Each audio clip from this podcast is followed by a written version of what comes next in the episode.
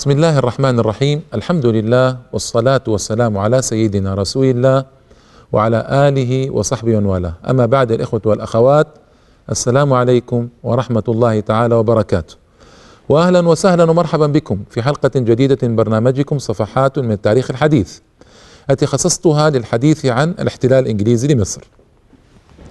وفي هذه الحلقة سأتحدث عن تحطيم الإنجليز للجيش المصري، وهو دليل واضح على إرادتهم البقاء في مصر، وأن الذي كانوا يخدعون العالم به أنهم يريدون أن يخرجوا من مصر كل هذا كلام لا قيمة له ولا يساوي المداد الحبر الذي كتب به.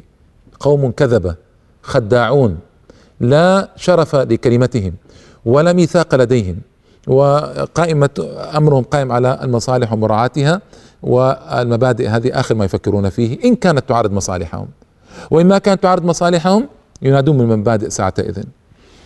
إلغاء الجيش المصري الخديو توفيق منذ أن احتل الإنجليز مصر وهو ما زال في الإسكندرية أصدر مرسوما بإلغاء الجيش المصري ومحاكمة ضباطه وكبار أركانه وإقصائهم كما هو معلوم مما جرى يعني بعد ذلك. وهذا استغل اللورد دوفرين أحسن استغلال بالنسبة له بأن أعلن للعالم كله أن تسريح الجيش المصري يقتضي بقاء إنجلترا في مصر حتى تثبت الأمن وحتى لا يختل النظام. هكذا يعني الوضع إذن في البدايات. الذي جرى أيها الإخوة والأخوات في 24 أكتوبر 1882 1299 للهجرة، أصدر خديو مرسوما بتجريد جميع الضباط الذين اشتركوا في الثورة العرابية ممن كانوا برتبة ملازم ثاني وملازم أول ويزباشي من رتبهم. يزباشي يعني مصطلح تركي لمرتبة في الجيش. وحرمانهم أي حق في المعاش أو مرتب الاستيداع يعني مثل التقاعد. وعد شريكا في الثورة كل من ساهم في إحدى المقاومتين العسكريتين التي حصلت إحداهما في أول فبراير، أي واقعة قصر النيل يوم حشد عرابي الضباط وجاء إلى قصر خديو، والثانية في 9 سبتمبر واقعة عبدين، وكذلك من وجد تحت السلاح في 11 من يوليو يوم ضرب الإسكندرية وبقي حاملا للسلاح إلى يوم طاعة الجيش يعني انهزام الجيش قصده، ومن دخل العسكرية متطوعا في المدة من 11 يوليو ليوم طاعة الجيش ومعنى ذلك إقصاء جميع ضباط الجيش تقريبا من الخدمة العسكرية في مؤامرة شديدة على مصر. هذا الخديو فعل ذلك، خديو توفيق. وأما الكبار فحكموا بعد ذلك محاكمات ذكرتها لكم قبل ذلك في محاكمات عرابي. وعهد الخديو بتنظيم جيش جديد لمن يا إخوة ويا أخوات؟ إلى السير فالنتين بيكر. فالنتين بيكر ضابط إنجليزي ترك الخدمة في الجيش البريطاني وخدم قليلا في الجيش التركي، ثم جاء إلى مصر. فلما تم احتلال مصر استدعاه الجنرال ويلسلي القائد العام للحملة على مصر، والسير إدوارد مالت هذا القنصل العام البريطاني في مصر، وعاهد إليه مهمة تنظيم الجيش المصري لهذا الرجل، ويكون هذا الجيش خاضعا للسيطرة البريطانية في أوائل الاحتلال. هذا كان كله تم في أوائل الاحتلال سريعا قبل أن ينقضي على احتلال البريطاني للقاهرة 14 يوما. جاء هذا الرجل فالنتين بيكر وأنعم عليه الخديو برتبة فريق. تصوروا، وصار يسمى في مصر بيكر باشا. وهذا يعني هذا من العجيب والغريب. طيب، ووضع تقريرا اقترح فيه إقصاء كل الضباط الوطنيين من الجيش وتعيين كبار الضباط من الإنجليز. والغرض من هذا النظام طبعا مسخ روح الشهامة والرجولة في الجيش المصري، وجعل الكبار الجيش المصري من الضباط الإنجليز ليكون أداة مسخرة في يد بريطانيا ومنفذا لأهدافها في مصر بشكل واضح جدا.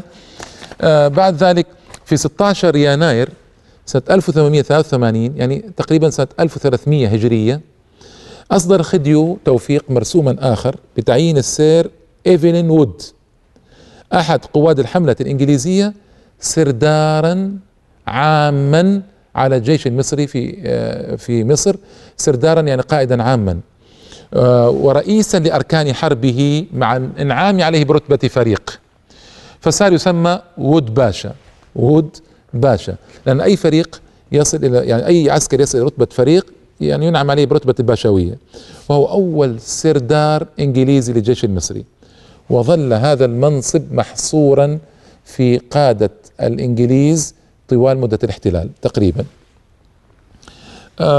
طبعا كلام طويل يعني في هذا الباب. الإنجليز بكروا إذن في السيطرة على وزارة الحربية ووضعوا يدهم عليها، واختار الجنرال وود باشا طائفة من ضباط الإنجليز لقيادة معظم فرق الجيش من مشاة ومدفعية وفرسان وأركان حرب، واستلم عمر لطفي باشا وزارة حربية منذ أن أعلن الخدي وعصيان عرابي وعزلة. استلم عمر لطفي باشا محافظ اسكندرية آنذاك، واحد أركان الحزب الوطني من قبل ممن باعوا القضية وانحازوا إلى الخدي والإنجليز، استلم وزارة الحربية، فصار ألعوبة في يد الإنجليز، لا قيمة لهم، لا يعارض أي قرار في وزارته، ما له أي قيمة، مجرد هو اسمه وزير حربية، اسمه عمر لطفي باشا، ومهمته أن يصادق على القرارات التي تريدها الإنجليز فقط لا غير. أما القيادة العملية للجيش المصري فكانت بيد الإنجليز، هذه نقطة مهمة. طبعا اقترح أيضا باب تحطيم الجيش اللورد دوفرين، اقترح انزال الرقم الجيش المصري الى 6000 شخص فقط، الى 6000 يعني فرد فقط لا غير، ومن الجنود والضباط.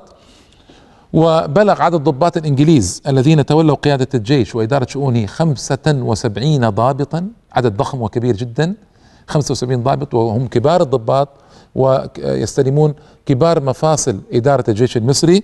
واقصي الضباط المصريون عن قلم المخابرات، عن كل إدارات الجيش المهمة، وكانوا أيضا المناصب الوسطى لا يولى فيها المصري إلا إذا ضمن ولاؤه تماما للإنجليز ولقواد الإنجليز والاحتلال البريطاني. إذا بدت منهم أي روح وطنية، دع عنك إسلامية، وتكم إسلامية هذه ما ظهرت هذه بعد في مصر آنذاك هذه الروح، إذا ظهرت أي روح وطنية لضابط فجزاؤه الإحالة على الاستيداع، يعني مثل التقاعد الآن، وبذلك مسخ الاحتلال روح الجيش ونزل به إلى مستوى يعني منحدر عميق من الضعف والمهانة والاستكانة والولاء للإنجليز.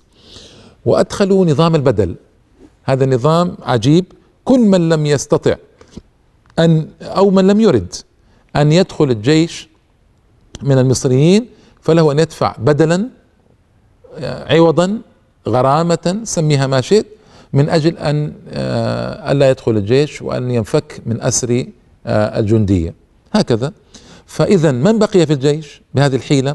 الإنجليز قوم مخادعون لأبعد الدرجات، ويخططون ببطء عجيب، كما يقولون بطيء لكنه أكيد، هذه قاعدة عندهم، بطيء لكنه أكيد، سلو بات شور، يعني بدأوا يعني يخططون تخطيطا عجيبا جدا لأجل وصول إلى مراميهم ومقاصدهم.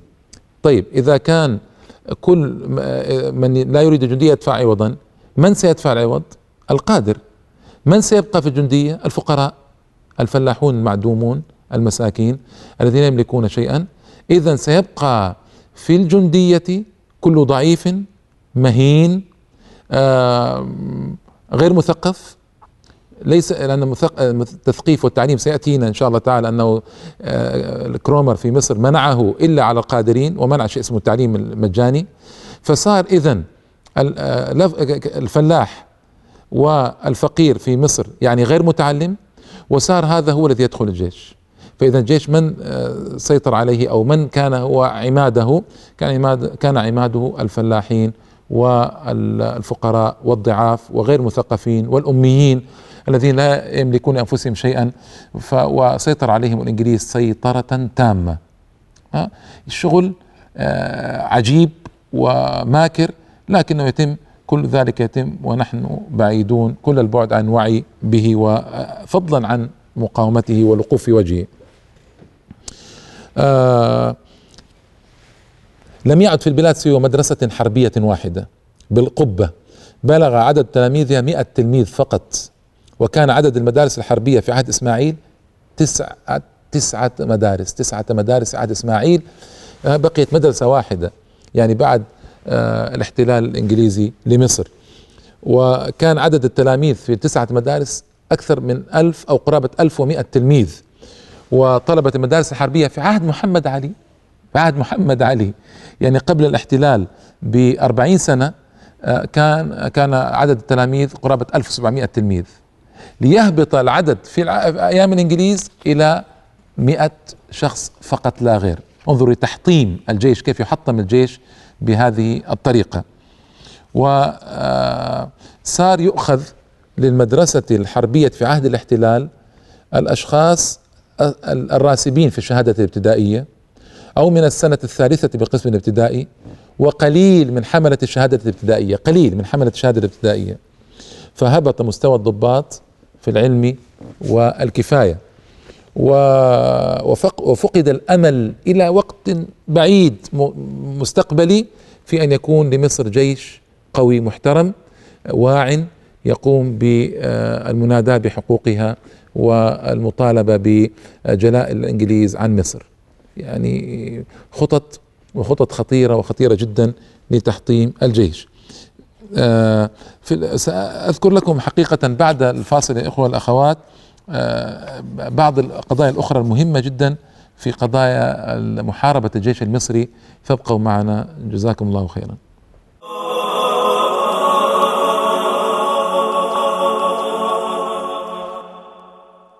السلام عليكم ورحمة الله أيها الأخوة والأخوات. بعد الفاصل أيضا مما جنايات الإنجليز على الجيش المصري أنهم أغلقوا جميع المصانع الحربية في مصر التي كانت زمن محمد علي وخلفائه، ألغيت تماما، وحتى التي كونها إسماعيل ألغوها تماما، وصار اعتماد الجيش المصري على الذخيرة تأتي من إنجلترا، على الآلات التي تأتي من إنجلترا، ألغي.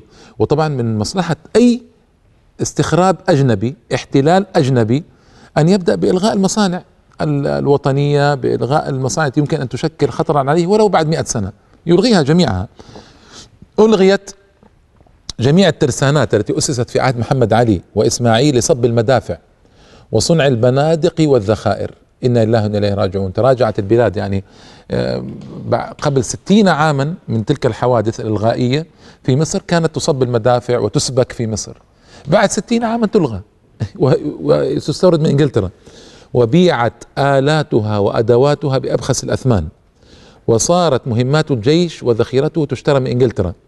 وبالجملة جردت مصر من كل قوة يمكن أن تدافع عنها، وأودعت جميع الذخائر في قلعتي القاهرة والخرطوم بحراسة ضباط من الإنجليز، وحرم على كل ضابط مصري أن يحافظ عليها، وصارت الذخيرة لا توزع إلا وقت التمرين فقط ولعدد محدود. هذه نقطة أيضا مهمة. إلغاء أيضا قوانين الإصلاحات العسكرية. أصدر الخديو توفيق مرسوما بإلغاء القوانين التي صدرت قبل سنة من الاحتلال، وهي القوانين التي طالب بها العرابيون. تذكرون العرابيون ثاروا من أجل قوانين طالبوا بها في ترقية الجيش والمساواة وقضايا الأموال والرتب والرواتب إلى آخره، والامتيازات وتقاعد. كل القوانين هذه ألغيت بمرسوم من الخديوي، وقانون قوانين إصلاحية كانت، وثار عرابي من أجلها لكنها ألغيت. وقام الإنجليز بإلغاء البحرية المصرية، التي اهتم بها إسماعيل من قبل ليعود بها إلى ما كانت عليه محمد علي. و يعني كان إسماعيل قد أعاد إليها نشاطها، لأن عباس أهملها، لأن عباسا الأول أهمل البحرية المصرية والمصانع المصرية، وذكرت ذلك في حلقة عباس، ما أعيده الآن.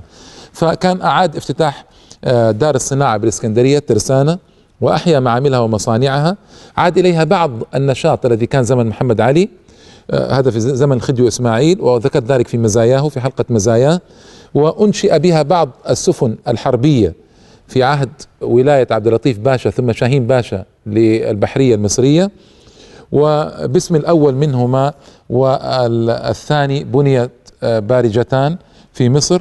وأوصى الخديو يعني إسماعيل بصنع عدة سفن حربية مدرعة في ترسانات أوروبا، وجدد المدرسة البحرية بالإسكندرية، وأنشأ مدرسة بحرية أخرى بجوار الترسانة أحضر لها المدرسين أكفاء من مصر وأوروبا، وعهد بنظارتها إلى ضابط قدير من ضباط البحرية الإنجليزية وهو ميكيلو باشا، ووكيله كان ضابطا مصريا كفءا وهو عبد الرزاق بيك درويش، ثم تولى هو نظارتها بعد الإنجليزي، وكان من كبار أساتذتها سليمان قابودان حلاوة ومن مشاهير ضباط البحرية المصريين.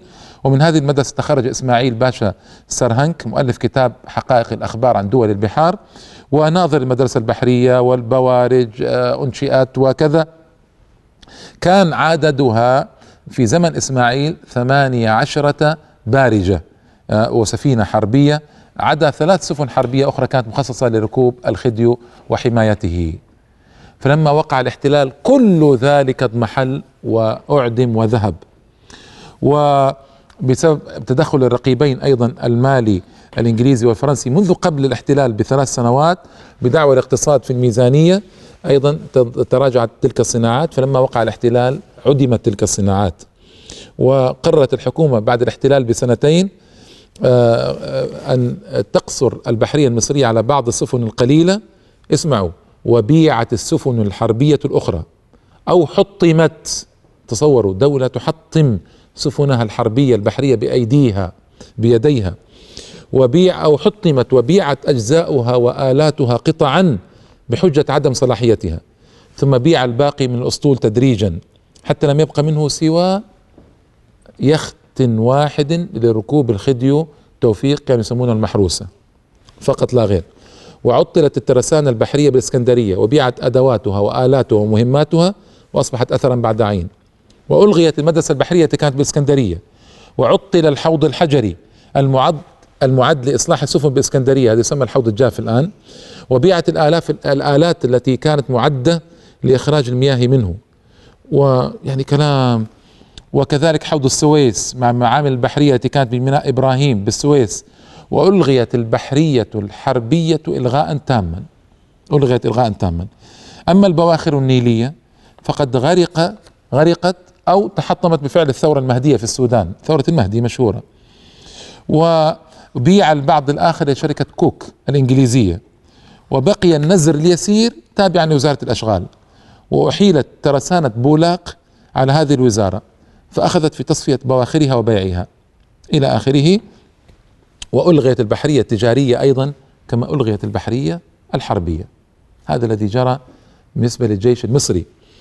ولما اطمأنت إنجلترا لمركزها في مصر أخذت تنقص من عدد جيش احتلالها تدريجيا، فقد كان في إبان الحرب العرابية مجتمعا من إنجلترا ومن الهند ومن هنا ومن هنا كانوا قرابة 50,000، العدد هبط إلى 12,000 في السنة نفسها، وكان يتولى قيادته الجنرال أليزون. وبعد شهور خلفه جنرال ستيفنسون، نقص عدد الجيش إلى قرابة 7,000، ثم هبط إلى 3,000، ولم يزد هذا العدد عن 3,000 طوال السنوات 10 الأولى للاحتلال. 3,000 فقط يتحكمون بمصير مصر، وعدد سكانها كان قرابة 6 ملايين آنذاك، ويتحكمون بمقدراتها وثرواتها ومستقبلها وسياساتها واقتصادها وتعليمها وأوضاعها كلها. 3,000 جندي فقط، وهذا هو رمز السيطرة البريطانية على مصر. يقول اللورد ميلنر في كتابه إن وجود، اسمعوا هذا مهم ومهم جدا لما فيه من بيان استهانة الإنجليز بالمصريين، إن وجود طابور واحد من الجيش الإنجليزي يعطي لنصائح القنصل البريطاني العام وزنا لا يكون لها بدون هذا الطابور. ولا جرم أن سحب جنودنا من مصر يعرض نفوذنا فيها للاختلال. ماذا يريد هذا أن يقول؟ يريد أن يقول، يعني هو كتب تقريرا سيأتي ذكره إن شاء الله تعالى، يحرض الحكومة البريطانية ألا تسحب جنودها من مصر، وأن وجود طابور واحد يعطي لنصائحنا القيمة، يعني يحول النصيحة التي هي مجرد نصيحة إلى قرار ملزم للحكومة المصرية عليها أن تنفذه شاءت أو أبت. وبعد أن تخلصوا من الجيش المصري تحولوا إلى جهاز الشرطة، وأصدر الخديو مرسوما في 8 يناير سنة 83 و800 وألف، يعني سنة 1300 هجرية تقريبا، بتعيين السير فالنتين بيكر مفتشا عاما للبوليس وقومندانا عاما للبوليس، يعني أكبر مركز في البوليس المصري كان بيد فالنتين بيكر، وسمي بيكر باشا بعد ذلك.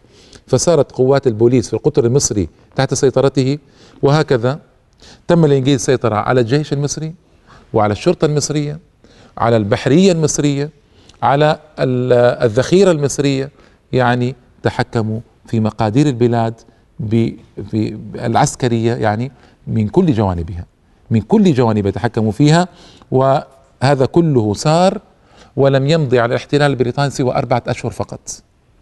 يعني كانوا بطيئين في إجراء بعض الإصلاحات في قضايا المالية، في قضايا التعليم، في قضايا الصحة، في قضايا الميزانية، كان عندهم بطء عام يعني في تعديل الأمور لصالحهم.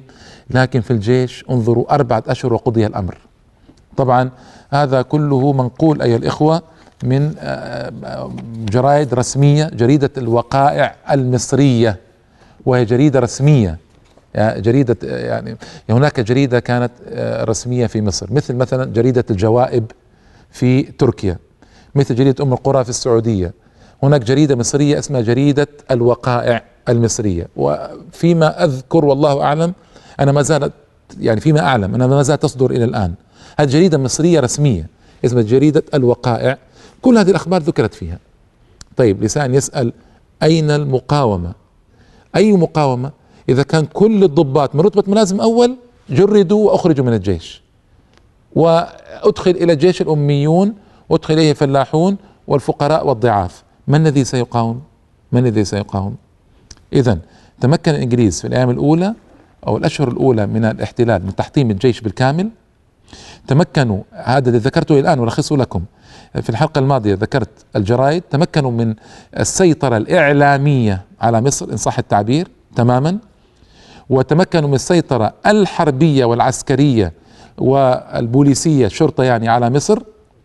وسأذكر لكم أيضا في الحلقات القادمة سيطرتهم التامة على التعليم وعلى الأموال وعلى الصحة وعلى الاقتصاد وعلى جوانب الحياة كلها، شيئا بعد شيء، مرة بعد مرة. طيب هذا يعني بالنسبة للجيش المصري. ولسان يسأل أيضا ويقول لماذا لم تثر قضية الجيش من قبل الأعيان على الأقل؟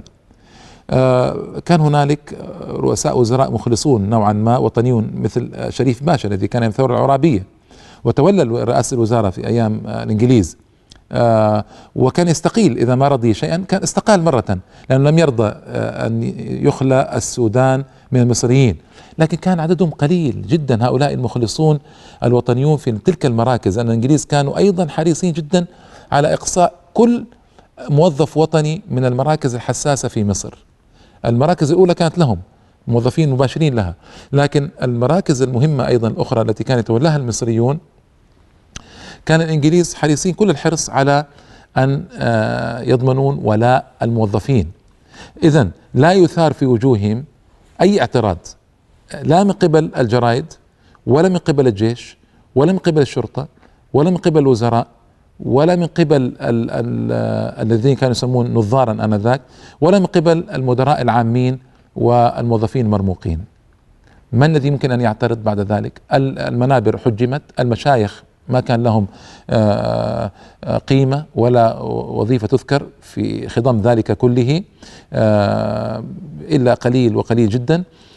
إذن مصر كانت تنتظر رحمة الله تعالى بها، وأن يحدث فيها حركة قوية، وهذا الذي جرى بعد ذلك بفضل الله ومنته، سأذكره فيما يستقبل من الحلقات.